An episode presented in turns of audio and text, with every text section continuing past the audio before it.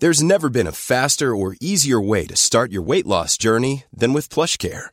PlushCare accepts most insurance plans and gives you online access to board-certified physicians who can prescribe FDA-approved weight loss medications like Wegovy and Zepbound for those who qualify. Take charge of your health and speak with a board-certified physician about a weight loss plan that's right for you. Get started today at plushcare.com slash weight loss. That's plushcare.com slash weight loss. plushcare.com slash weight loss. Hey, it's Ryan Reynolds, and I'm here with Keith, co-star of my upcoming film, If, only in theaters May 17th. Do you want to tell people the big news? All right, I'll do. Sign up now and you'll get unlimited for $15 a month and six months of Paramount Plus Essential Plan on us. Mintmobile.com slash switch. Upfront payment of $45 equivalent to $15 per month. Unlimited over 40 gigabytes per month. Face lower speeds. Videos at 480p. Active Mint customers by 531.24 get six months of Paramount Plus Essential Plan. Auto renews after six months. Offer ends May 31st, 2024. Separate Paramount Plus registration required. Terms and conditions apply if rated PG. The Late Lunch with Blackstone Motors. Order your Renault 191 today and avail of low APR finance, cashback, and three year servicing. Visit Blackstone Motors today or see blackstonemotors.ie.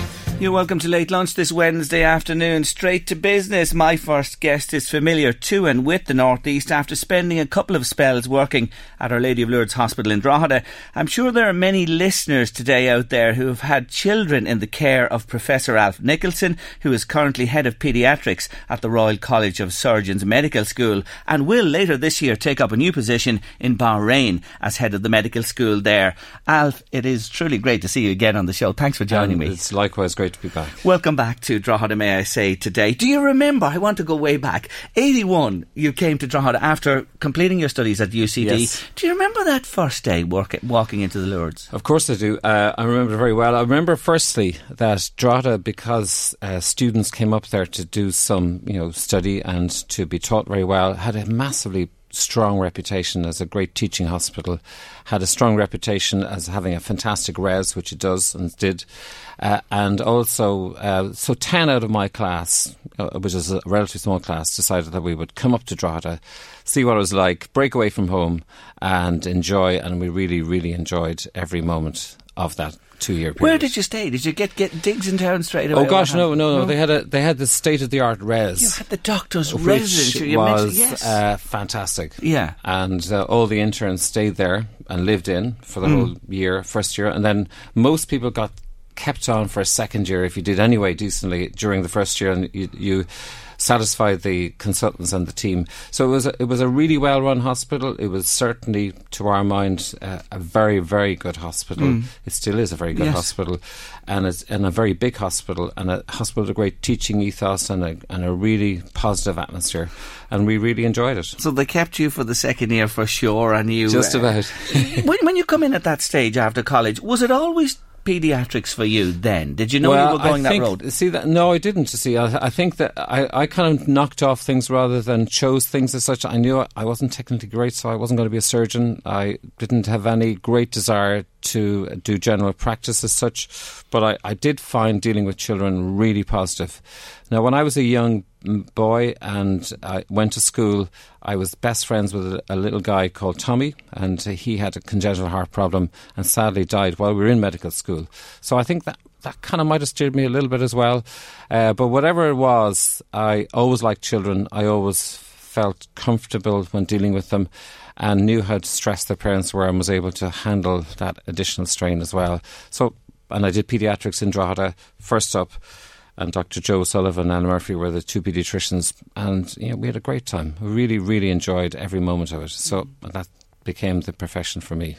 I, I, I can remember back there then myself, and I'm just thinking the the old maternity was was in Beech Grove at that stage, was it? was, yeah. So you had to kind of go uphill, down dale, uh, and it was a very exciting place. There was a kind of Mrs. McElgorm uh, ran the. Uh, the kind of special care baby unit, and it really, really was uh, a very enjoyable time, and it certainly cemented my interest in paediatrics by working there. You mentioned a fine hospital, and of course it was in the ownership, and they built it and set it up. Mother Mary Martin and the nuns as well. They really had hands. They were hands on at that stage They were deeply yeah, involved. So there was a, uh, an administrator called Sister Denise who kind of ran the hospital very well. So if you happened to slip out at lunchtime and you were one of the interns, and uh, somebody was carrying your bleep or maybe carrying three or four bleeps. she had a, the awful knack of being able to uh, detect somehow this and uh, and maybe bleeped all of you at the same time. So uh, it was very obvious that she. So, but it was, it was a great atmosphere. Mm. Uh, the nuns ran the place really well, and I know there's a bit of a debate going on as to what the hospital's name should be right now. Have you a view on that? Uh, well, I mean, I, th- I, th- I think uh, I think times move on. Uh, and I think the influence of the medical missions of Mary has receded in terms of their day to day influence. I wouldn't be averse to a change. I, I, wouldn't be averse to it. But people always refer to the hospital on the hill as the Lourdes, and I think that's going to be hard to change. And why, why do you really want to change it? I mean, I know we live in a multicultural, multi-religious society, and you know that no particular ethos should take precedence. But I think um, it's always been called the Lourdes. That's what everyone refers it to as. Uh, and I think that's that's okay by me. Uh, I, I, wouldn't have a strong view either way. I wouldn't like to dip my toe in the water just arriving and cause a stir.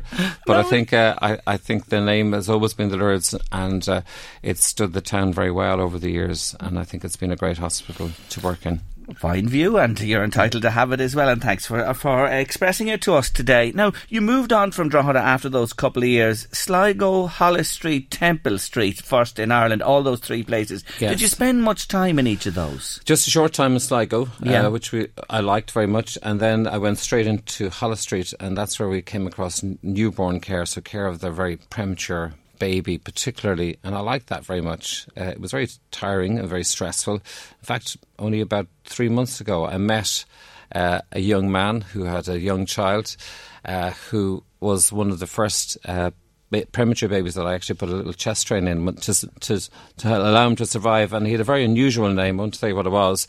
Uh, and I remember the name because I remember the night. And, and I, like everything in paediatrics, I, you tend to remember the dramatic events and sometimes you'd also tend to remember the sad events, you know, where the, a child dies or a baby dies, and they they have an effect on people. And in my role as a training director for paediatricians, naturally, I think we do have to really inform and, and steer and train and support young trainees when something bad happens. Mm.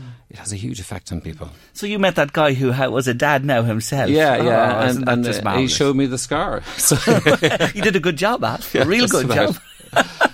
and then short stints. Then uh, another short stint then followed when you went to Temple Street before yeah. you. And I think there I kind of then went. That, that's where I suppose the um, whole idea of being a teacher, uh, and mm. I like teaching very much, uh, and being responsible for medical students and, and how they actually learn the craft of paediatrics to, to a certain level. That's where I, what I did in Temple Street largely. I worked with both Professor Dennis Gill and Professor Neil Doherty, and I really enjoy that. Mm. Manchester was your next port of call, so you decided to leave these shores. Well, in, every, in those days, you know, there really was no alternative. Mm. Uh, nowadays, there's very long, long standing and, and very good training programs, but in those days, you just had to you had to go uh, and go somewhere, and there was no guarantee whatsoever that you would ever come back. And in fact, a, a fair number of our year have never come back to Ireland. So they've they've settled in Canada or they've settled in Australia or they went to England or Wales, and that's where they they grew up and all the children grew up. So that so I went to Manchester, a really busy, fantastic hospital in St Mary's in the centre of Manchester, and that was tough. Uh, that was a good grounding in uh, you know newborn intensive care and all that kind of thing. Uh, and then luckily. Uh, by chance, um, they had a rotation with Melbourne, which is you know a, a, fantastic new hospital, not unlike the new children's hospital being planned for Ireland um, in size and in everything else. And that chance was too good to to. So Australia called and Alf went, and you spent three years, did you, in Melbourne? Yeah, yeah, yeah. I loved Melbourne. I'm not sure if any of your listeners have been there or their children have been there, but it's a fantastic. We were there recently. I, I had to give a 30 years later grand rounds to the hospital that I kind of grew up in, and it was very nice. And it is they've rebuilt the hospital, an even more modern hospital with a mini zoo in it and all sorts of electronic things. And it's uh, it was a great place to work and a, and a great place to learn more about paediatrics. So here's the question: You said a moment ago, out of your year, most of them went away and stayed away. You came back after those three years. Was that, uh, you know, your plan, or how did that happen? Well, like everything in life, um, you know, um, some times people ask you, you know, was this all planned or did it just happen? And I'm sure most people listening would be of the same mind that most things just happen, you know. So you, you meet the love of your life and the, you get married. You, you, she's also from Ireland, that's Helen. And you, um, you are hoping to have a family someday. You would possibly like them to be closer to their grandparents, which we certainly did and a job suddenly comes up for a new paediatric department in Mullingar. No paediatricians there before, and he said, "God, that sounds that could be good." Uh, so I interviewed and got that job, uh, and came back from Melbourne, the big metropolis, to Mullingar uh, in the centre of Ireland.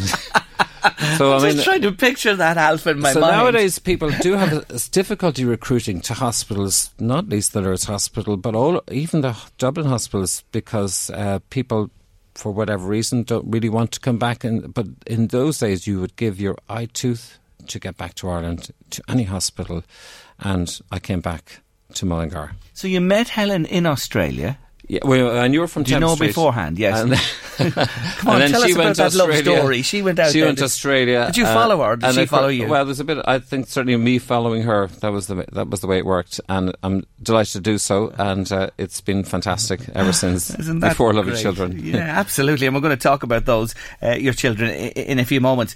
Um, so I can see a title for another book, and you, you've written a few at this stage, from Melbourne to Mullingar. Just keep it in mind someday if you're looking for a title for something.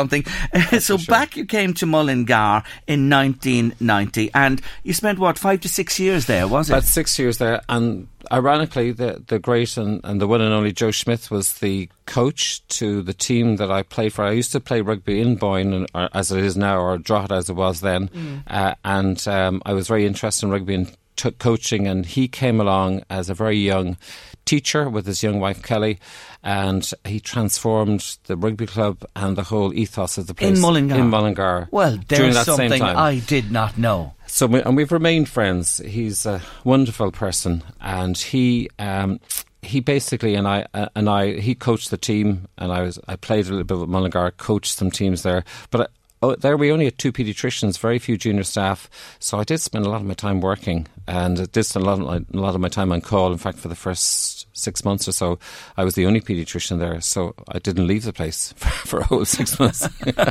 but it was great as a young um, and you know relatively healthy person, um, enthusiastic to beat the band it was a really great place to start, and to start a new paediatric department was even more exciting.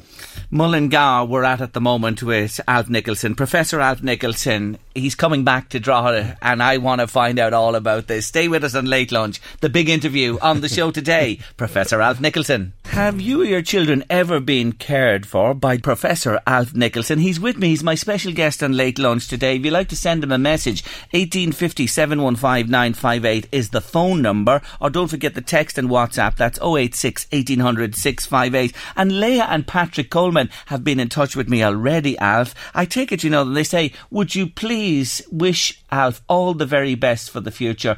Thank you from our hearts for looking after us when we were diagnosed with diabetes. You yeah, know remember them, them well. Yeah, do you? Uh, yeah, absolutely. Uh, so um, I, th- I, think. Uh, and it, it, I don't want in any way for people, if I'm um, uh, going into a new role in Bahrain, to think that I'm just going to uh, leave everything go. And yes. I think the patients who have been, or are patients of mine, will be looked after uh, and there will be an orderly transition process. he wants to make that clear today. Anyway, don't worry about Bahrain for a minute. Come yeah. back those few years. Mullingar, fantastic. You played rugby. You met Joe Schmidt. You were at the start of something very special there in a new unit. You spent five to six years there.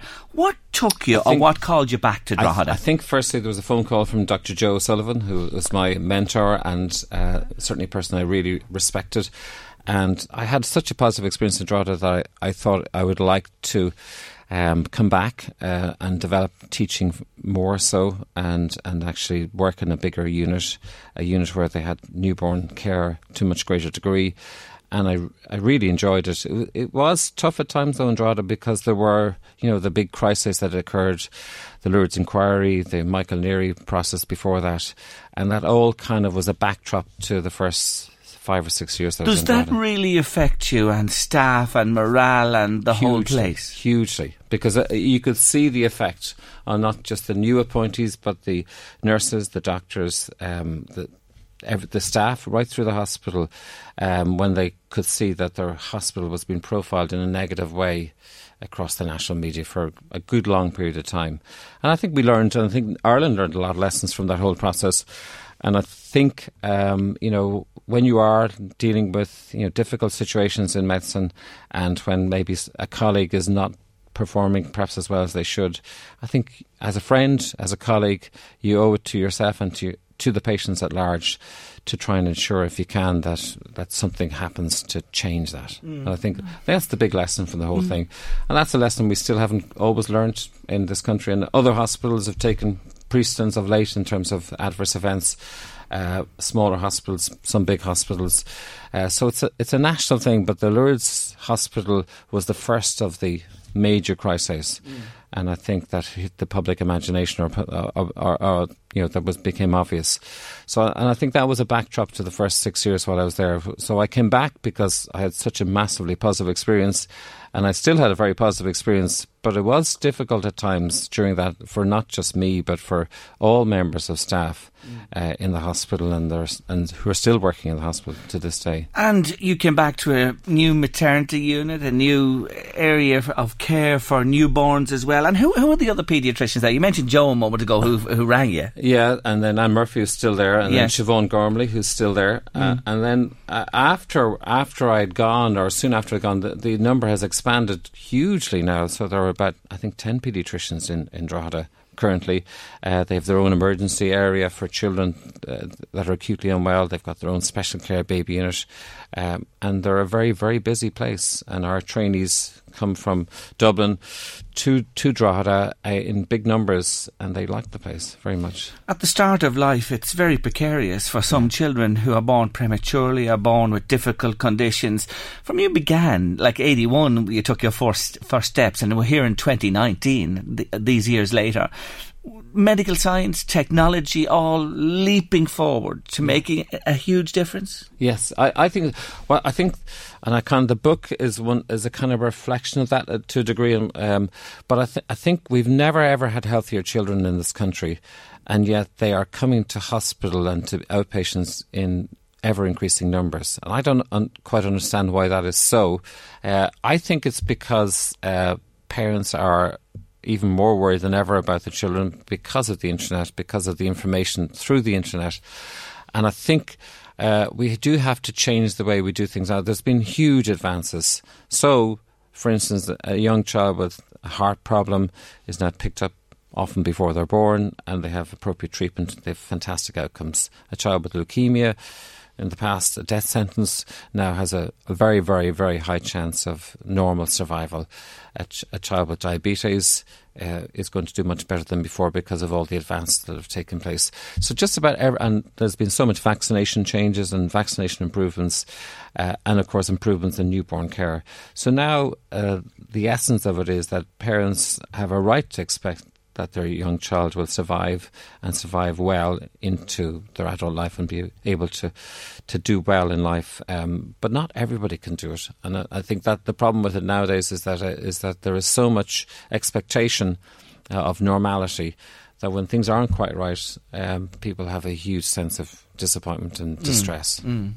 And, and, and that point you make, you still can't put your finger on that, despite the fact, and you said that I saw that quotation from you, that children are healthier than ever. Yet numbers increase with children coming for attention by medical yeah. people across the board. I think so. Can't, you can't put your finger on why. Is it just the internet, or is it what is it? Is it a fear? Is it a phobia well, I think? I, I, think people have children later in life. That's yep. for sure. Um, I think um, they have fewer of them. Mm. Uh, I think so they're more the average, precious to them. They're very precious. They've always were precious, yes. but they're they're extremely precious, and they it is very. I mean, it is a learned craft, I believe, child rearing. And when you've got a sick child, um, if you have your mother or your aunt or your greater family close to you, they can offer you advice as to how to manage things. But all those sort of networks are not as strong as they used to be. Mm. Uh, and I think that has changed a little bit the picture. But whatever it is, it's an international phenomenon that across the world, children are surviving more, or have never been healthier, but they are requiring um, more attention. And I think things have changed too. I mean, allergy is much more prevalent. I think mental health issues is much more prevalent, and I think um, anxiety related issues. And I know Harry Barry was on the radio RTÉ radio today talking about that. They're much more prevalent mm. in early, even relatively early in childhood. Yes, indeed, it is a big problem, and Harry has spoken to us a number of times about it as well. Now, you put down roots here. You built a home and term in Termonfeckin. Your children went to school in the local school there. You played golf in the golf club. Uh, rugby. In a manner of speaking. rugby was your passion as well. You have four four children. Yes. Where are they? They must be well uh, on now. The four children, they're all grown up. Uh, so the eldest, Katie, is in London and she's an architect and she works there and has done for the last few years and she's very happy and likes London very much. Uh, the second boy called Mark, uh, he's in New York and he's going back to studies in New York University, so he's uh, doing very well uh, and enjoying life there. And the third is uh, Mary Louise, and she's in Sydney and she works um, in restaurants and so on. She's a foodie. And the, the youngest guy called Alfie, he's in Dublin still studying. So they're, they're all over the an international clan you have. Yes. Just think of the places you can go to and say, hey, I'm coming over for a break. Do they Well- want you? Well, they do. Uh, they, they, and we have been. To, we were in Australia, of course. To, Yes. To uh, I was doing that lecture, but we also, of course, saw Mary Louise in in in, in Sydney and had a great time. So she's she's very happy there. Hmm. And most young people in the modern Ireland that we're in uh, do like to travel, and of course they're much more accessible to you. I mean, through WhatsApp, through Skype. Through whatever else, uh, it's very easy to be in contact. Even though time. you're not a social media person, uh, he's the first guest I've had in this studio in a long time. When we inquired, is he on Facebook? Is he on Twitter? Is he on Instagram? He's on none of them. None of them at all. Well, I've put- Maybe that is a salutary lesson for us today. To avoid stress, stay off social media. well, Uh, we- maybe it is. we- Uh, we leave Well, it. I know there's a there's a lot of discussion um, nationally and internationally about when should a young person, a child, have a mobile phone, and you know what age is reasonable for them to to be engaged in social media uh, activities. And it is a difficult area Mm. because it's so available and it's so much the norm nowadays. I mean, believe it or not, when I started working as a consultant in Mullingar, there were no mobile phones available to me. So it only came in as a great big clunky one, maybe two or three years later. Yeah. Now that sounds like prehistory when you think about it now. they don't believe you when you That's tell called them Stone Age man stuff. Uh, I'm going to a break, but just before I do, do you remember the night I met you with them on the rocks in Head and the mackerel? Oh yes, yeah. Well, I, I, we we have still have a little place in Clara Cove, Yeah. in and in Clara, and we do come up in the summer. Yes. but the children have all kind of flown the nest as such. But when they were younger, we used to love to fish for mackerel. Down on the rocks. I remember me on the Very dangerous funny- place, Oh, but, listen, uh, you'd have to watch. but plenty of mackerel. But you see, we had a paediatrician with us if anything happened, so we knew everything was all right, even for a big child like me. Professor Alf Nicholson is staying with me on late lunch, and we're going to get to his book, the second edition of When Your Child is Sick. It's the Bible, I can tell you. Back with Alf after news and weather. Alf, I knew they'd remember you well, and we're getting lots of messages. Let me just pick out a couple of them here that I have to hand at the moment. Hi, Jerry. I remember taking my then five-year-old to see Dr. Alf in Drogheda. He just wouldn't eat. He said to us, "Don't be worried about him." And I can safely say today he was hundred percent right. He's now twenty-one. He comes home, doesn't really talk to me, just asks what's for dinner, and he's over six foot tall. Another of your success stories, Alf, as well, with simple advice. And another one here. You might remember this one. Ah, I'm delighted to hear Dr. Nicholson with you on the show today. He is the man who took great care of my son Jamie, who was born by emergency section at 26 weeks in 1996 in Our Lady of Lourdes. And the great care he gave us is just marvellous. We thank him and we thank the special care team. Uh, they'll always be in our prayers. Yeah, Isn't that a lovely message? true. You probably remember re- you remember Yeah, that yeah. child there as well. And more they come as well. Let's move on with with the chat. Um, I want to talk about your book. When your child is sick, I have to say to you, I remember when you launched the first one in 2009, you came to me then and we talked about it, and it's subsequently become the Bible for parents. And there's now a revised edition has come out within the last couple of years here. Um, has, has a lot changed from 09 to the new one? I think uh, not not a lot. It's a, it's a it's a it's a, a I think an improved version, but there's a there's a section in there now, of course, on adolescent mental health issues, uh, because I think that to me over the past seven or eight years has been the striking change, and, and in fact pre-adolescent mental health issues as well. So that the young person who is prone to depression or has anxiety symptoms or who has delivered self harm and, and all that sort of um, um, difficult areas to deal with and to try and give parents some steer as to when they should be concerned about an eating disorder, when they should be concerned about low mood, etc. And they're all, um, I think, very important areas um, of paediatrics right now. Okay, and that's the add-on in the new book, and very important it is as well. Let's talk for for a bit about small children and babies, which is where your speciality emanates from. When you have a, a new baby and a, a, child that's very young and can't express how they're feeling to you, it, it's one of the greatest challenges to decide what to do. How are they? Yes, I think it is, uh, and obviously you're dependent as a doctor be it you're a GP or a paediatrician, on uh, the mother mainly, sometimes the dad, but mainly the mother and her instincts. Uh, and they're very powerful, mum's instincts. So if a mother is innately worried about her young baby or her young child, and she can't put a, a name on it or a, a, an exact term on it, I think as a doctor or as a nurse, you should be worried as well. And I think that time and time again, it's been proven many, many times that maternal instinct trumps everything else. So, with all the knowledge in the world, uh, with all the best will in the world, if a mother is still concerned about particularly a young infant, uh, that he's not quite right or is behaving a bit differently, um, by and large, she's proved correct. Seek medical attention, which is normally yeah, what you need to do so. straight I, away. I, I think is, I, I, see the problem with the internet process and the Google process. Is Doctor that, Google is that uh, you are you you you write in a word, uh, let's say headache, and before long you're convinced your child has got meningitis or a brain tumour uh, because that's what flashes up very quickly. So I think um, for parents, it's just to try and use your common sense and your own instincts. And I think more and more that I do paediatrics and the longer I've been in it, the more I respect maternal instinct. And I think particularly with for young babies, because mums spend an inordinate length of time with their young infant and they get to know them very well and they get to know their ways and they get to know whether they're feeding properly, whether they're behaving normally. And if they're not, um, it could be a, a, simple thing like a viral infection that's causing it.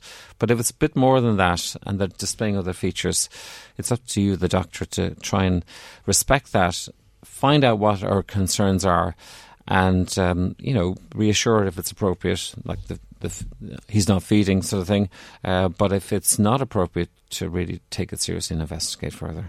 You mentioned meningitis, and you know, yeah. you know yourself. You're listening to the news, watching television, reading newspapers, and it's everywhere at the moment. And uh, some have unfortunately lost their lives because of it. Um, what's your view on, on, on the vaccination thing? You know, uh, 2016, November 2016, child po- children post that have got the vaccine. Yeah would you get it if, if your child hasn't got it? I, th- I think the, uh, the issue here is is probably um, there's there's two things at stake here. The first thing is that um, you know every parent has a right, um, I think, to do the best by their young child. Um, the case of meningitis nowadays, believe it or not, and I've I've lived through the era where we had very little vaccination against meningitis, so I've seen it right throughout my career vast numbers of children with meningitis and all the effects of that. And believe it or not, now the, the, okay, there's been a small clustering of cases in the last uh, while. That's not, that's certainly no disregard to those who've been affected by it, uh, but it's a really tiny blip compared to what the rate of meningitis used to be years ago, um, and that's because of vaccination. And I think the big difference is that now we don't see a variety of types of meningitis at all because of successful vaccination. But the problem is that there is now a vaccine program for meningococcal B, which was enacted in 2016 yes. for the young infants. Yes. And only those young infants. And of course, people outside of that group can get meningococcal B but all the cases of latest, to my knowledge, have been meningococcal C, so a different type. So I would say if you're very concerned, there is a big cost. Uh, and a cost that most families actually cannot bear, you know, essentially three or four hundred euros to successfully vaccinate children. And I, I don't like a situation where your ability to pay defines whether you can be vaccinated. Um, one of the areas of vaccination that isn't on the national programme is chickenpox vaccination, and it is in most European countries in North America a standard part of the vaccination programme. And believe it or not, chickenpox, although people regard it as a minor illness, is it can be a very, very serious illness with lots of complications. So I think, I mean, uh, by and large, I would say um, I don't like to, to recommend a vaccine if you have to pay for it, uh, because I think it should be free to everybody. Mm. Uh, and I think at the moment, um, even though it's a worry, the rate of meningococcal B meningitis outside those very young infants is really tiny and probably not quite enough to justify mass vaccination. Okay, government, are yeah. you listening? Come on, let's uh, get a, some subsidy for this. It's very, very important and, and should be done. You know, when you have a child that, uh, you know, when you talk about, say, uh, April to October, generally it's plain sailing with children. When I'm talking about chest infections, colds, tonsillitis, all that type of stuff. But then when November rings in, for Disaster. some people, they're never away from the GP surgery until March turns round. Is there anything you can do to well, I mean, I think you've got to think firstly about it um, is that uh, a lot of children nowadays do spend their time uh, or part of their day in amongst other children, so in a crash environment. Um, that does increase your risk of getting a viral infection, and the average. This is the average young child under two gets somewhere between six and ten viral infections a year, and they're usually clustered in the wintertime. So you can be pretty sure that from, let's say, September right through to May, uh, that every three or four weeks, a young child who's, you know, either at home or in a creche environment is going to get some sort of viral infection. But they shouldn't become chesty with it and they shouldn't have a prolonged illness. And if they're coughing a lot at night or coughing a lot in the morning or wheezy uh, and they, they need, you know, to go to the doctor for each episode, they probably have something else. Mm. And most often, they have early asthma. That's that's what we see, and asthma has exploded.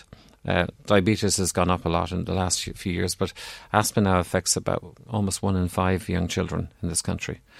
And it tends to be worse in the wintertime. It tends to be affected or brought on by viral infections, and it tends to present with a cough that just won't go away or the cough that keeps coming back. And I think so. We we diagnose asthma a lot, and what you're describing is probably you know a young child who either is prone to asthma or already has asthma. Mm. Uh, and uh, so there's no way it's it's where they move in the in the creche or the school and with yeah, their friends. I, mean, they, I, I think in the, in the creche environment they share all the toys and of course they share all the viruses. Um, and it's an inevitable part of growing up that you are going to because of vaccination. We don't see very many serious bacterial infections. Yeah. But because of vaccination and because of the allergy that seems to go along with that, in our wealthy country that we are in, uh, we see an awful lot more allergic disease like eczema, asthma, and rhinitis. If you have to have an antibiotic, or a child does, or maybe a succession with them in that period of the year that you're talking about, they have to have it. You know the way people worry, Alf, about antibiotics and their side effects or afterwards, you yes. know, trying to help them. Uh, you often hear that it affects their stomach and things yeah, like that. It's yeah. hard oh, it on them. I mean, antibiotics are hard on the system.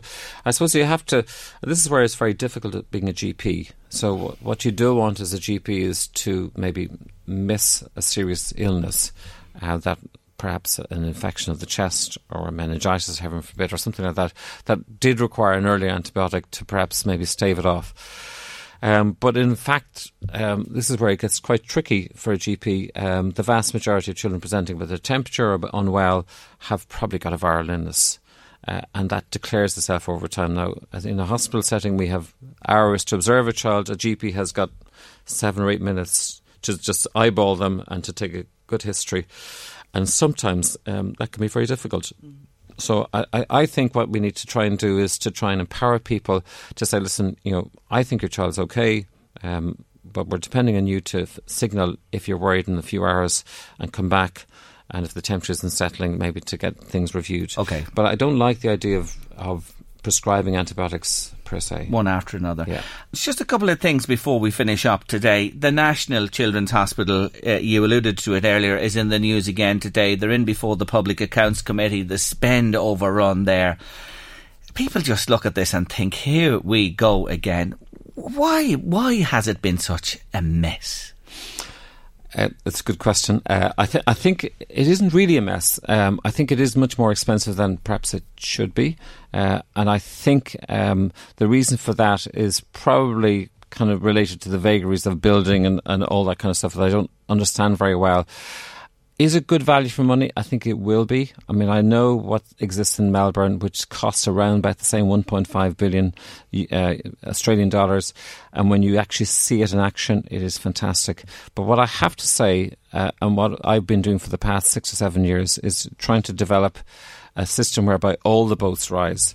So the only worry I have about spending so much money on a children's hospital is that you don't or cannot spend as much money. Let's say, for instance, the paediatric department in Our Lady Lourdes, which is relatively old fashioned um, and not as up and modern as it could be in terms of its infrastructure. Brilliant people working there.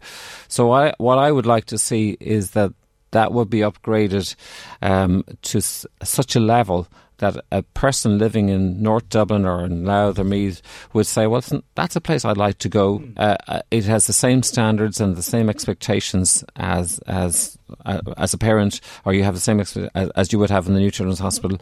And the danger of not developing, particularly the hospitals around Dublin, um, is that it will draw people in to the main children's hospital site, and that would be not a good thing for the hospital, and maybe not a good thing for the people because it will overcrowd it very quickly. So my concern would be that, and I'm saying this on LMFM, that it is really critically important um, to develop the infrastructure of the paediatric unit within Drogheda so that it matches in terms of the single bed rooms and and all the facilities that parents should expect in a modern hospital, so that it matches as closely as it can what will be available in the New Children's Hospital, and that the two are linked together in terms of the staff maybe working in both places and the branding is the same. And I, and I think that applies uh, particularly around Dublin, but also applies around the country.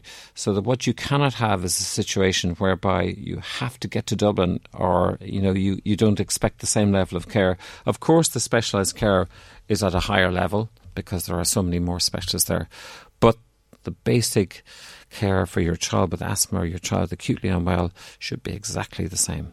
And that's a critical point. And I think the over expenditure on the hospital in Dublin, if that affects the ability to develop units such as Drogheda and Mullingar and Portlaoise and Wexford, who are in the, and Kilkenny, the closest to Dublin, and indeed around the country, well, then that's a bad thing. Uh, but the overall expense, if you compare it to what we squandered on Allied Irish Bank, is minuscule, and the actual benefit over a 30 year period is so great. I, I wouldn't be too worried about the actual expense but I'd be very concerned that we spread that yeah. uh, across the country. Very interesting, yeah. very interesting point indeed. You're involved in the strategy in delivering children's healthcare, and you have been for the last number of years. And just one thing uh, that jumps out at everybody is this obesity epidemic, mm. and children presenting, you know, with weights. I'm sure you've seen it uh, more than anybody else, and your colleagues as well. At a time when you know, it's health. You're saying children's health is better than ever, but this is the big bogey, isn't it? It is. It is a big bogey. Um, we do have a specialised clinic in Temple Street, but it's for high end, really difficult to control obesity. All the latest suggests one thing, uh, and this is a very important thing, is that it is really hard to treat obesity in children or in adults. And the vast majority of people who try, who are obese, who try to lose weight, don't succeed very well or they, they regress very quickly. So prevention is the name of the game. So what we have to do is to ensure that preschool children in Ireland uh, are managed in such a way, with maybe sugar taxes and everything else, so that they are less inclined to become obese in the first place. That's not easy to do. It's, that starts before they're even born. It starts right at the beginning. It starts at, at the word from the word go. And I think that so breastfeeding is important um, and avoiding sugary drinks. And, and, you probably have seen those programs by Dr. Ava and others mm. uh, about the startling amount of sugar that children take. Bad for the teeth, but bad makes makes them more likely to become obese. So I kind of have a great sense that. Ready to pop the question? The jewelers at BlueNile.com have got sparkle down to a science with beautiful lab grown diamonds worthy of your most brilliant moments. Their lab grown diamonds are independently graded and guaranteed identical to natural diamonds, and they're ready to ship to your door. Go to Bluenile.com and use promo code LISTEN to get $50 off your purchase of $500 or more. That's code LISTEN at Bluenile.com for $50 off. Bluenile.com code LISTEN. Planning for your next trip? Elevate your travel style with Quince. Quince has all the jet setting essentials you'll want for your next getaway, like European linen, premium luggage options, buttery soft Italian leather bags, and so much more. And it's all priced at 50 to 80% less than similar brands. Plus, Quince only works with factories that use safe and ethical manufacturing practices. Pack your bags with high-quality essentials you'll be wearing for vacations to come with Quince. Go to quince.com slash trip for free shipping and 365-day returns. Hey, it's Ryan Reynolds, and I'm here with Keith, co star of my upcoming film, If, only in theaters, May 17th. Do you want to tell people the big news? All right, I'll do it. Sign up now and you'll get unlimited for $15 a month in six months of Paramount Plus Essential Plan on us. Mintmobile.com slash switch. Upfront payment of $45 equivalent to $15 per month. Unlimited over 40 gigabytes per month. Face lower speeds. Videos at 480p. Active Mint customers by 531.24 get six months of Paramount Plus Essential Plan. Auto renews after six months. Offer ends May 31st, 2024. Separate Paramount Plus registration required. Terms and conditions apply if rated PG. That treating obese children is, is really too much too late. And certainly in treating obese adults is also much too late. What we need to really try very hard to do is to prevent it. And that is a national strategy thing. Uh, Absolutely. So, I mean, having advertisements on the national television uh, or radio for fast food and, and uh, sugar drinks uh, is really quite against what should happen. Flies in the face Yeah. of, of what you're talking about. Your next port of call later this year in the autumn time is Bahrain. And I'm sure you're excited about this challenge for the next three years, yes? just for three years. So I will hopefully be back. But I think uh, during this period, um, I've been asked to head up the medical school, which is a, a big honour. I'm delighted about that, and to actually experience something different. So medical students from around the Middle East and also from North America coming to study under the College of Surgeons. So it is linked to RCSI in Dublin. Uh, and to try and develop the best possible experience and to develop the best possible doctors from that group that we can. And I think we are trying to change the way we train doctors because we know uh, people are different now and the needs of the community is different.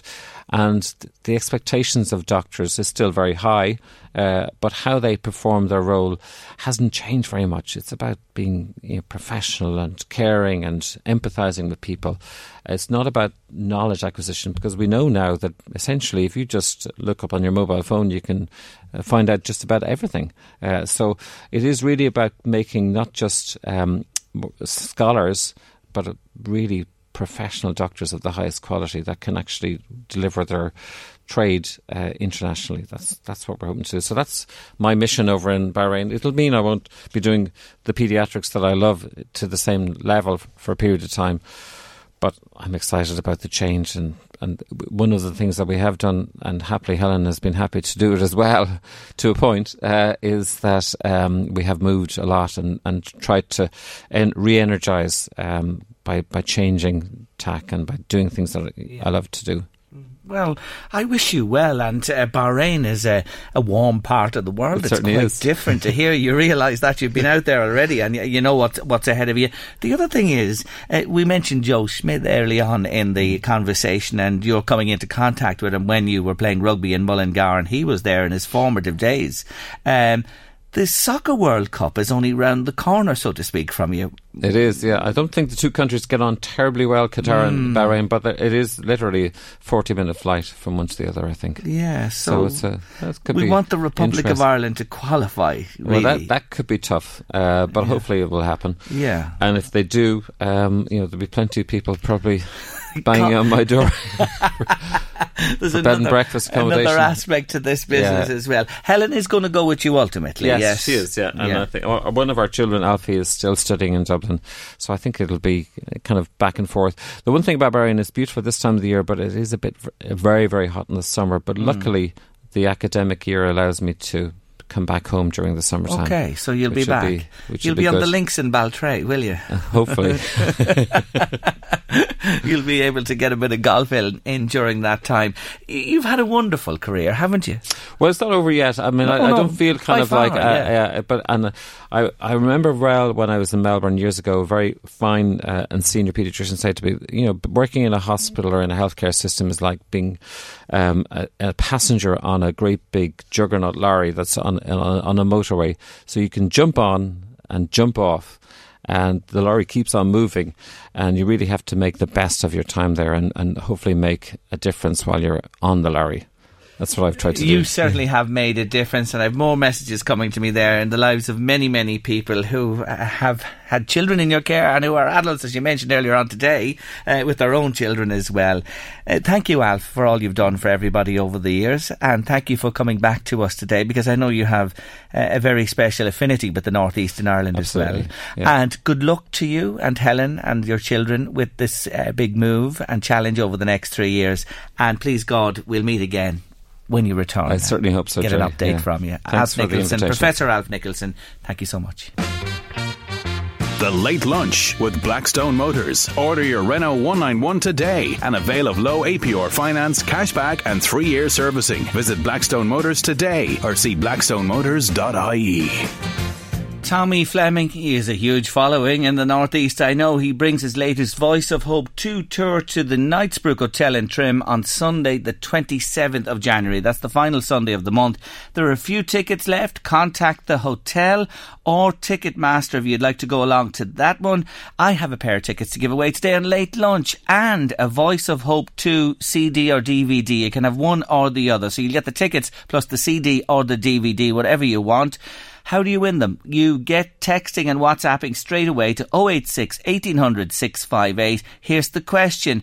In what year was Tommy Fleming born? In what year was Tommy born? Was it 70, 71 or 72? Take your pick. I'll give you multiple choice there. 70, 71 or 72. 086 1800 658 for tickets to Tommy at the Knightsbrook on Sunday, January 27th. Best of luck to you on that one there.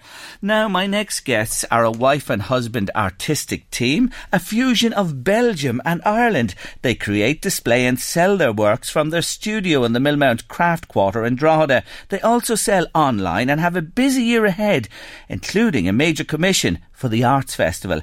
I'm delighted to welcome to Late Lunch Declan Kelly and Els. I want you to do the pronunciation. I was going to have a go at it myself, but I want you to do it in your beautiful Belgian accent. Els Borghart is my name. Borghart. Borghart. that's it. Is that okay? Yes. Not bad, not bad. I, I'm, I'm getting close to it there.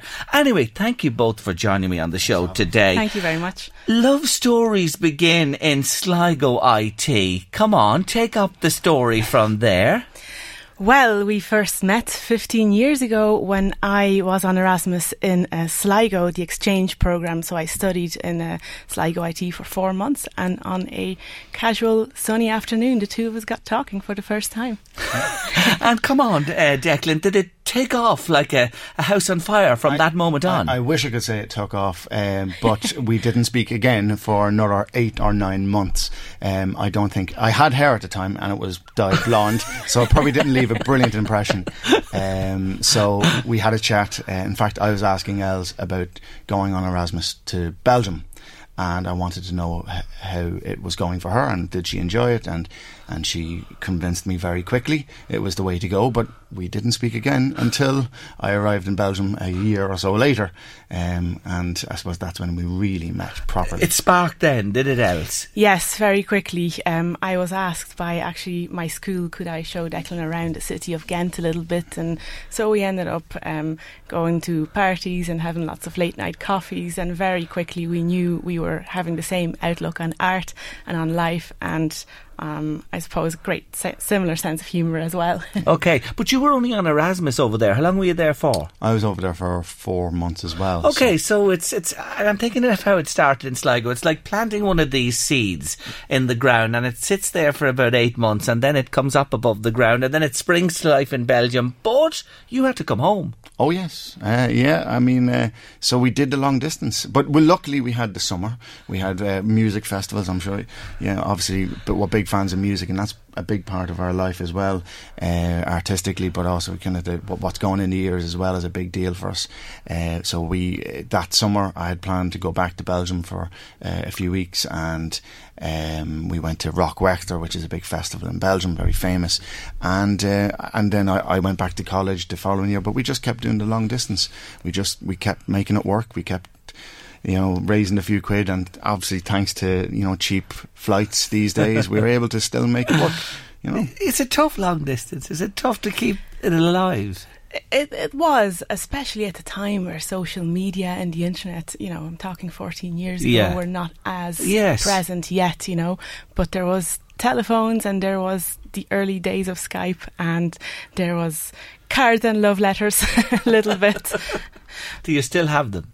I do. Oh, keep them forever. Oh my God, it's getting really lovely dovey here in late lunch this afternoon. Never do any anything with those. Hold on to them forever. I know you will, though. I know you certainly will. But then you made the big move after a number of years. You decided to up sticks from Ghent. A great job you had there, and come and join this fellow in Ireland. Yes, that was 2008. No, I no, don't tell me it was two, the 2008. worst timing ever. Came to join us in the wonderful Irish financial crash. Yes, well, just before actually, um, that's when I gave up my job in Belgium, um, thinking you know I'd be able to find a job here. But then the crash happened, and you know no such thing. So I think that's where the two of us really kind of gave our, our, our art dreams and our art career that we've always wanted to pursue. That we decided to give that a, a shot really, Mm. and just try and you know carve something out for ourselves because the work simply wasn't there. Yeah. And so we started working on the art like that. So that was really what forced you down this road in an ironic way. The recession. Yeah. Yes, Yes. weirdly, In a way, yes. yeah. It was it was a, definitely a, a significant factor Mm. because it's that old adage, you know, life gives you lemons, make lemonade, and and that's kind of how we we decided to approach that kind of negative situation around us, and we decided, well, look, it's an excuse now. We can really get stuck in here, um, and it's that nice thing of us against the world, kind of, and uh, you know, you're up against it. You just have to, you know, sink or swim, and we decided to swim. Indeed, you did, and really have. You're Olympic swimmers at this stage, may I say? um, you were part-time teaching. Were you getting at the time? I was part time teaching, um, and so that made it, it, it. You know, it was it was a little bit. Um, it wasn't always super reliable, but it was it was good to have a few quid coming in that you were able to Mm. keep yeah you keep shelter uh, and keep yourself fed, and uh, it was lean. Um, For and- many people and- that and for- time, yeah. exactly for many people it was lean, and, and in a weird way that was kind of comforting. That when you were with your friends and stuff, you were able to kind of you were, you were all in the same boat. People were in s- similar s- circumstances, and uh, I think we were able to share the burden somehow. And it was also a great time for creativity because you're kind of like, how can I be creative? Never mind, it wasn't just about uh, you know your financial situation personally, or you know, it was also artistically. How could you stretch that euro that much further? What could you do yourself? How could you um, turn nothing into something? Yes. and um, you were just made to think about things. I suppose it's like old movies. Uh, they they didn't have money to do something, so they just invented something new. Uh, and I suppose you know, we did that all the time. Every day was a new invention of oh wait, wait, wait this is an idea. How about this? So yeah. That's interesting, you know, in times of need and must do, you just do it, as you said. Now, will you explain to us how you differ as artist? Els, what do you do? What's your speciality? Well, actually, um, in college I studied printmaking, but I don't really do a lot of printmaking anymore right now. Just still a little bit from time to time. Um, my my own speciality um, is my own artwork is um, painting and drawing, a little bit of print. But I think the two of us together, you know, we've developed. Um, I think the speciality of you know developing visual concepts as well and projects together where we work with other people and where we work with other creatives.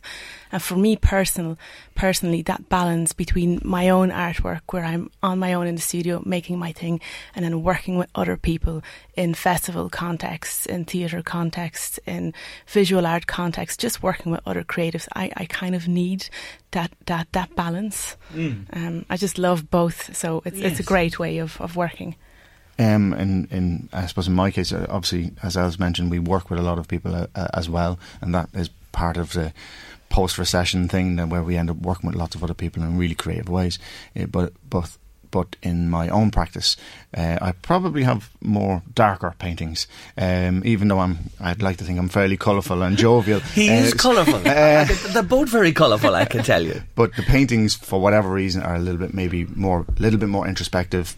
Um, uh, probably a little bit obsessive about corridors and and transitions and and uh, you know the idea of thresholds and going from one place to another, and it's always something I've found amazing, uh, fascinating. It's not just it's not just a physical changing, Mm. uh, but uh, that's something I spend a lot of time in in my work. Uh, how we change as people and how we, we grow as people. And Yes. I suppose it's plumbing that depth in in for, for me, and, and of course, as Els mentioned, I also am painting, drawing, and um, um, so for me, my main degree was uh, painting, whereas one of my underneath that I had print. So it's funny that the two of us have kind of t- helped each other as well. Yes, She's there the is that synergy print. between And both then- of you. And then the work that we do together as well. Yes.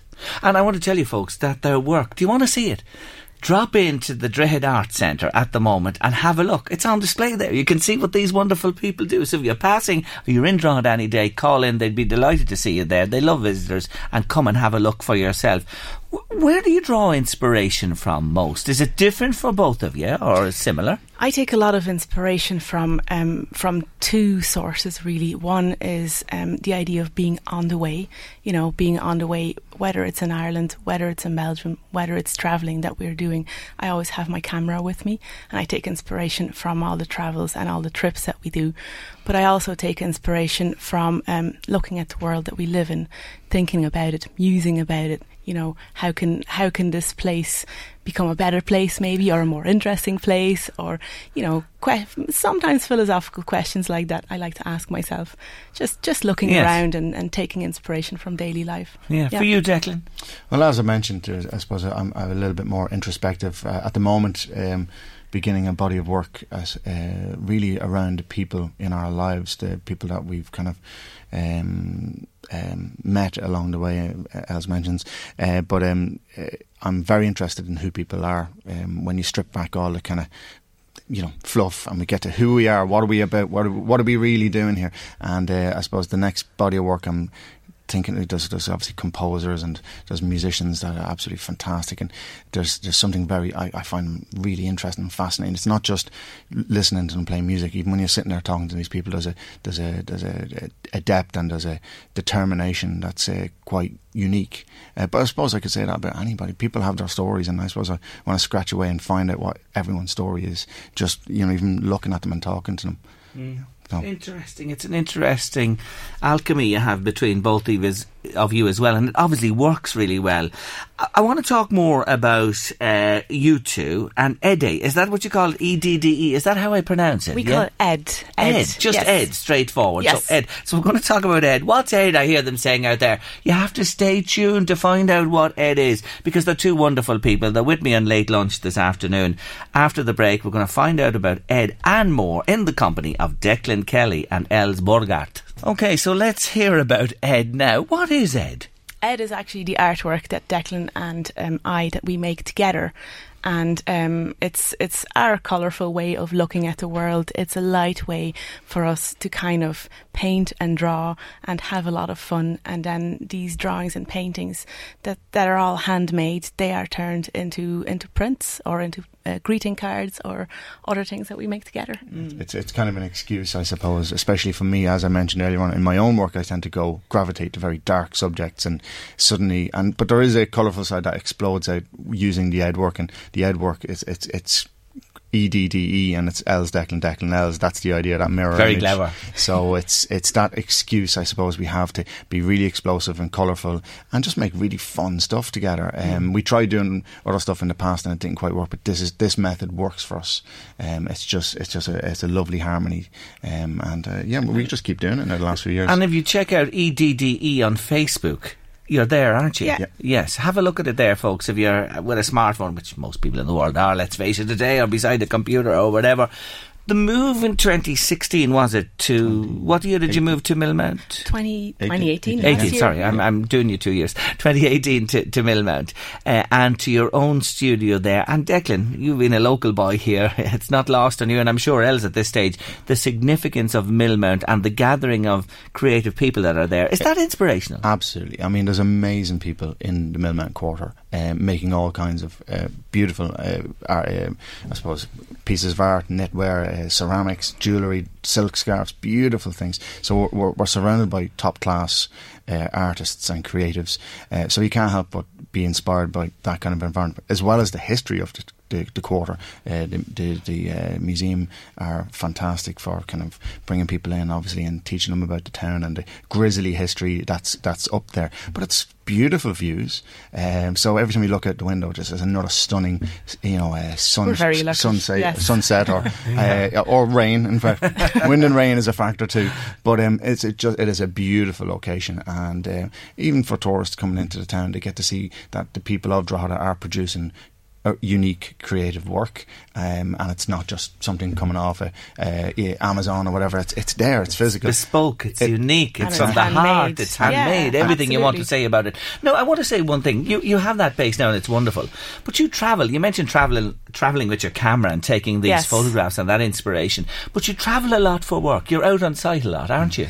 Yes, well, um, the two of us, we also work with the, the Belfast Ensemble. That's a, a music theatre ensemble that also um, works with visual artists like us um, to uh, to do theatre productions, music productions, opera, and they're very often um, abroad. So we'd be working in Belfast, and then London and Hull are also on the schedule for this year. So um, we go and and and work on site, develop um, artworks, video projections, and all kinds of um, visual cool visual looking uh, productions I hope together with them. And they enhance so much you know the, the projects that, that you're involved with as well. It, it's an essential part of it now Abs- today. absolutely. I mean you mentioned synergy earlier on. Uh, so when we're working with uh, the, one of the main people we're working with there uh, the Belfast Ensemble is Conor Mitchell. He's an incredible composer uh, musician. And um, he really wanted to build a uh, theatre company, a music theatre company that involves all of those people, and they really work together.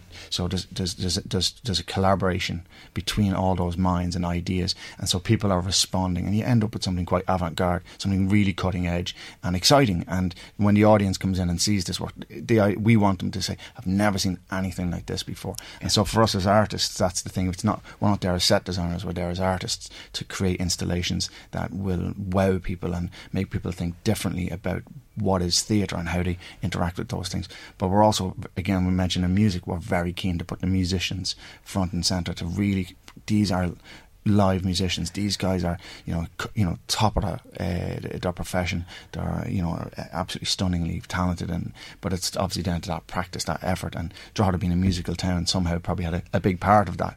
Uh, when, when, every time we, you know, go go across over to up to Belfast there, and we work with them, you, you know, we, we, found ourselves even with the Flower was quite funny because of all the music here, and you know, well, actually, it keeps coming back again and again. This music connection yes. to art, so. And we're looking forward to bring the Belfast Ensemble to Drogheda as well.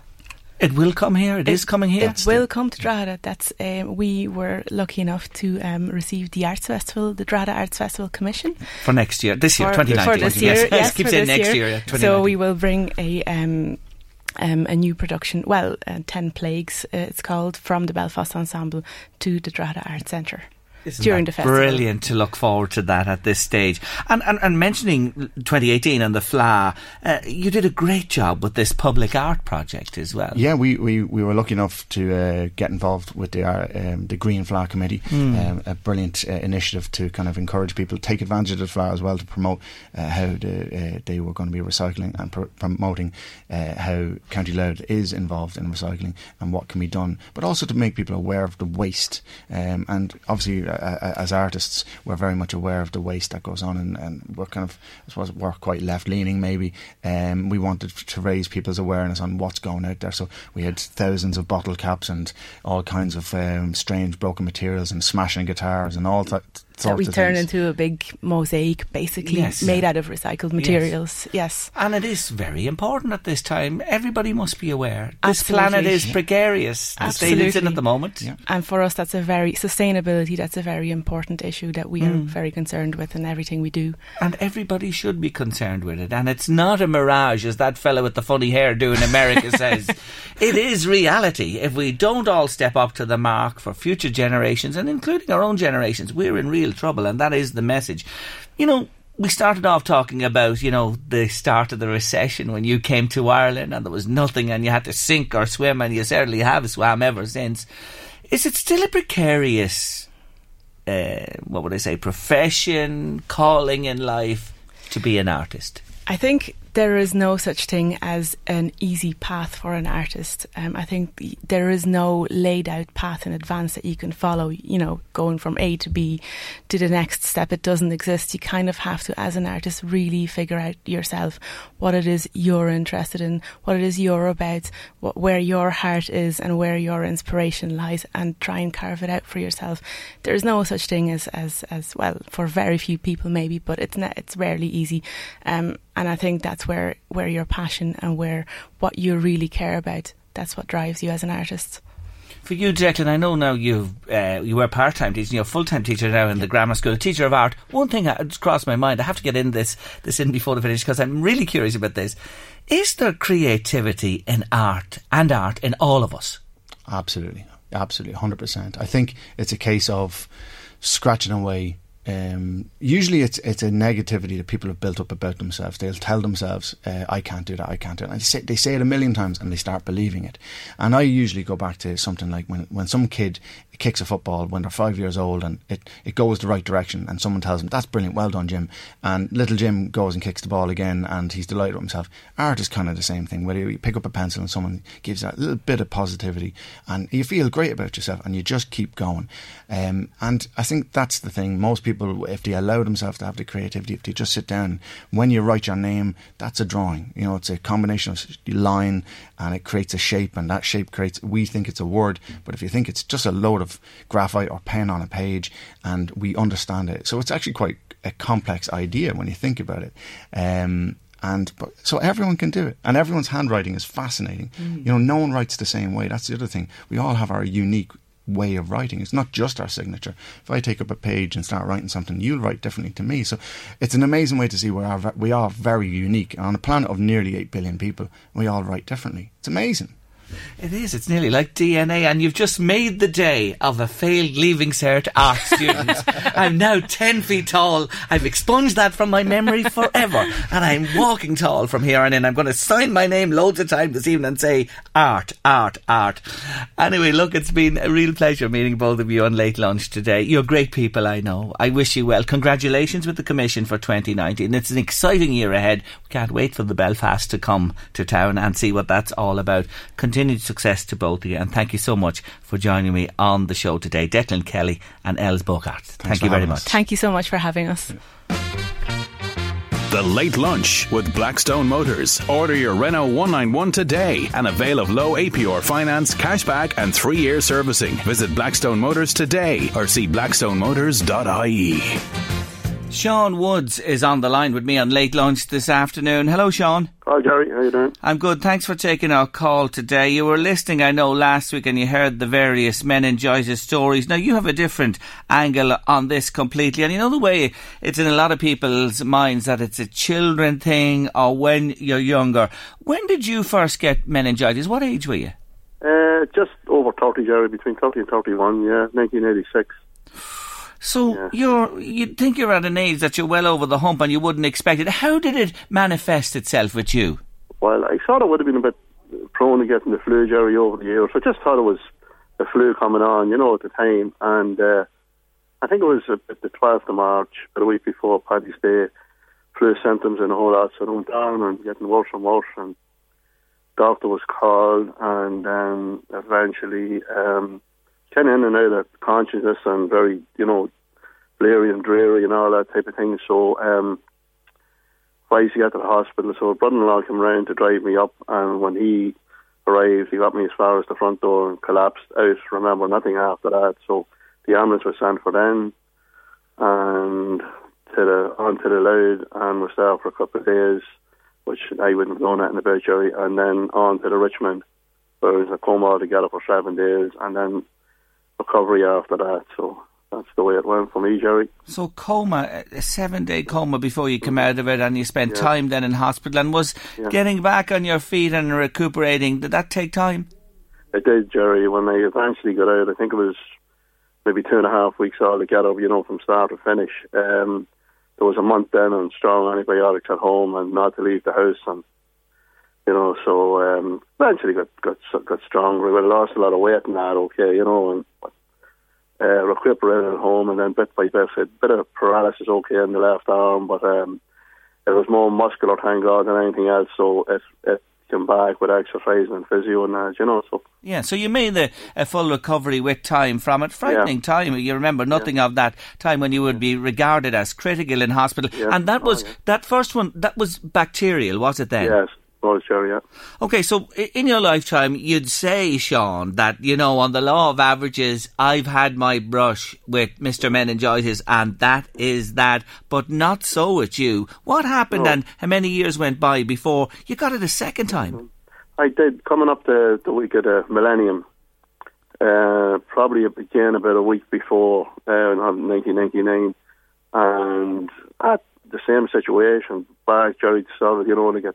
I would have been getting a flu jab in between, you know, I Yeah. advised to get that, which I did then, okay, but still, uh, more or less, carbon copy situation of the last the bed and uh, the doctor on call, who's actually a former neighbour, Dr. Declan Conley here, he came down and he just happened to be on, on the call and um, we went through the Teresa went through the case from the wife and you know she says it'll hardly be back again and he says look I'll I'll give you you know the injection there's a special injection if you get you in time If it's an antibiotic I think or whatever Yeah. so he says I'll give you that just in case so uh, he went away anyway and was getting up after so Teresa called the, the ambulance then herself uh, being the night it was going to be everybody partying, you know what I mean, from then on. So um, paramedics came, got me into the ambulance, and I never remember. The, I always remember the guy saying like, "Look, when we get to the Louth, tell them exactly what happened to the last time and whatever. You know, don't be thinking that it might come back or it mightn't come back." So I just got in really, Jerry, and explained the next thing. Bang, a crash situation. That was it again, and again, I the family was there. I wouldn't, you know, all hell broke loose as a yard's bells ringing, and that's the last I heard. So, I there was um, bacterial at this stage. Like, no, sorry, uh, viral at this stage. Found it out. Like, so I was there, I think, for four days uh, in a coma again, three to four days, and then a week uh, recovering there, and then back home again. You know, so. So that was the viral one you had second time round. Yeah, viral second time, Joe. They reckon, talking to doctors, that the germ was still laying in the spine. Like there would have been, you know, yourself lumbar punctures and all the situations done the first time and obviously the second time. But um, talking to doctors after that, my own doctor, when he got the report back, that the germ that was partly a part of it was still active in the spine and uh, it lay there for between the difference between 86 and 99, you know, so. Yeah. What a night. Uh, your family will never forget uh, Yeah, the turn of the millennium. Chris, uh, Yeah. New Year's Eve, 31st December 1999, and all hell breaks, breaks loose in your house again, yeah. Mm. Yeah, yeah. But uh, look, you've, you've come through the second time. Yeah. I take it that, like, you know, you must be a rarity. Somebody who's had it twice, first off, and Yeah. two different versions of it, Sean. Yeah, my own daughter sort of woke today. So I don't know what the million the, the odds against it was. You know what I mean? But uh, yeah. you know, sure, Jack Jerry was great to survive. But you know, when you hear of all the other cases, like you know, after those various things, uh, sort of depression, you know, bits of- more or less psychological rather than physical. Which you know, when the brain swells, you know, you find out all these things after it, capillitis end of it, and and uh, and plus the fact, thank God, uh, there was a professor way back in Richmond. He said the fact that I never smoked. He says like uh, that depending on the life support machines, you know, like what the Mm. what they have to do to you with your lungs and all that type of thing. He says that really, he more or less said, I don't think you would have survived, you know, the first bout if you had been a smoker. Right. You know, so that was one It stood to you. bit of a plus. Mm, and a, a real benefit. But since then, that was uh, 1999 into 2000. y- b- Basically, health's been re- good since. No, no ah, major yeah, oh, incidents. yeah, Yeah, overall good. yeah. God You sort of- Almighty, you have it. you You've had enough. You plan to take week to week, you know, day to day, week to week, and then eventually you get stronger that, you know. But you're like the family goes through an awful lot with it. They, you you don't really know a lot about what's going on, you know what I mean? Until you, if you're lucky to get the recovery mode, it's the family that suffer. Like, we had five kids under ten the first time, you know, back in '86. So uh, we were dependent on our family, and neighbours, and friends, and all that. They were very, very good to us. I would have been the oldest of my own siblings, but Teresa would, would, would have been the younger of four siblings. Like so, we were dependent on them, you know, run the hospitals and up and down Jerry and the whole lot. So they were very good to us. Plus the company that I work for, very good looking back, and all my workmates, and Yeah. Where did you work, Sean? Uh, it was the old Echo, like G Ah, had it yes. there, the old Echo plant and Yeah, Dog yeah. G had, and then it was Harris and Yeah. ended up course. Littelfuse, you know. So Mm, mm. they were very good to us at the time. Like, and I was on a probationary contract for a year, and I was six months into it. I would have been in a temporary before that, and I was basically off six months altogether, Jerry. You know, but there was there was no problem with them. You know, they were very very understanding, very good. You know. Yeah, I love to hear that. You know Yeah, that that yeah. support is there. It's very important at a time when you're at your most vulnerable. You Oh, know, yeah, it's yeah, fan- yeah. re- really, really fantastic to hear Yeah. it. Yeah. A- anyway, your story is um, Mm-hmm. pretty unique, as I say, and you've lived to tell the tale. Uh, the, the cat of nine lives. That's what the Jerry. Okay. you have seven left, Sean. Good man. Yeah, thanks. Hopefully. Hopefully, yes. You never have to use them. I, I'm, I'm Yeah, sure you yeah. won't. But look, Sean, thank you very much for joining me on the show No, today. And good, good to tell the story. Thanks, Jerry. Okay. Thank you indeed. Take care Good now. That's Bye-bye. Sean Woods. Thank you. Bye bye in Dundalk this afternoon. Not once but twice and two different versions as well. Just to tell you that it's something that you can come through and deal with. Um, not once but twice in his particular case. Now, let's go back to Foster and Allen, reminding you again that they're bringing their show Putting on the Style to the Knightsbrook Hotel in Trim tomorrow night. There's still a few tickets knocking about. If you'd like to go and see them and put a pep in your step this January, contact the hotel or through Ticketmaster. I have a pair to give away today, and I will. I think I'll wangle a pair. Well, I'll do my best for tomorrow for you anyway. Tomorrow night the show is. You must be able to go. The question today, Foster and Allen. What is Allen's Christian name? And the answer is Tony. Tony Allen is the man we were looking for. Tony was the answer. Lots and lots of people looking for these tickets. They're ever popular, these guys. They really are. And the winner of those tickets today is Breed Cully. Breed, well done to you from Longwood. Those tickets are yours. We'll be in touch to make the arrangements. Go along and enjoy that show tomorrow evening. Anyway, that's almost a lot on late lunch for another day. Thank you so much to my guest today. I really enjoyed my conversation with Alf Nicholson. What a brilliant man he is. Professor Alf Nicholson, Els Borghart and Declan Kelly, the artist, with us here as well on the show this afternoon. And don't forget to check out their web- website, ed, E-D-D-E, art.com if you want to find out more about them and to Sean Woods who was with me uh, just a short while ago. Have a lovely midweek Wednesday evening. Eddie's up next with The Drive and we're leaving you in the company of the boys in the news. They're back together. They're performing a new single. It's Uptown Girl.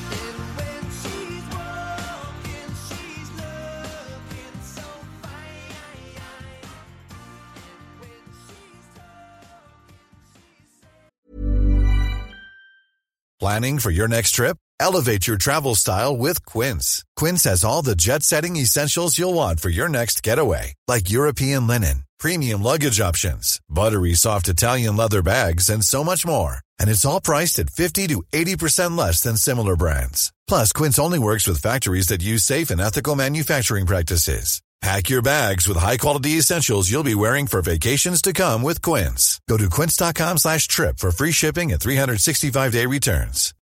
When you need mealtime inspiration, it's worth shopping Kroger, where you'll find over 30,000 mouth-watering choices that excite your inner foodie. And no matter what tasty choice you make, you'll enjoy our everyday low prices, plus extra ways to save, like digital coupons worth over $600 each week. You can also save up to $1 off per gallon at the pump with fuel points. More savings and more inspiring flavors make shopping Kroger worth it every time. Kroger, fresh for everyone. Fuel restrictions apply.